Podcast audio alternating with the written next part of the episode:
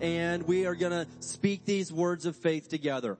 Father, we come to you in Jesus' name and in unity we confess that Jesus Christ is Lord over the United States of America. We declare that righteousness, mercy, justice, and judgment from you shall prevail.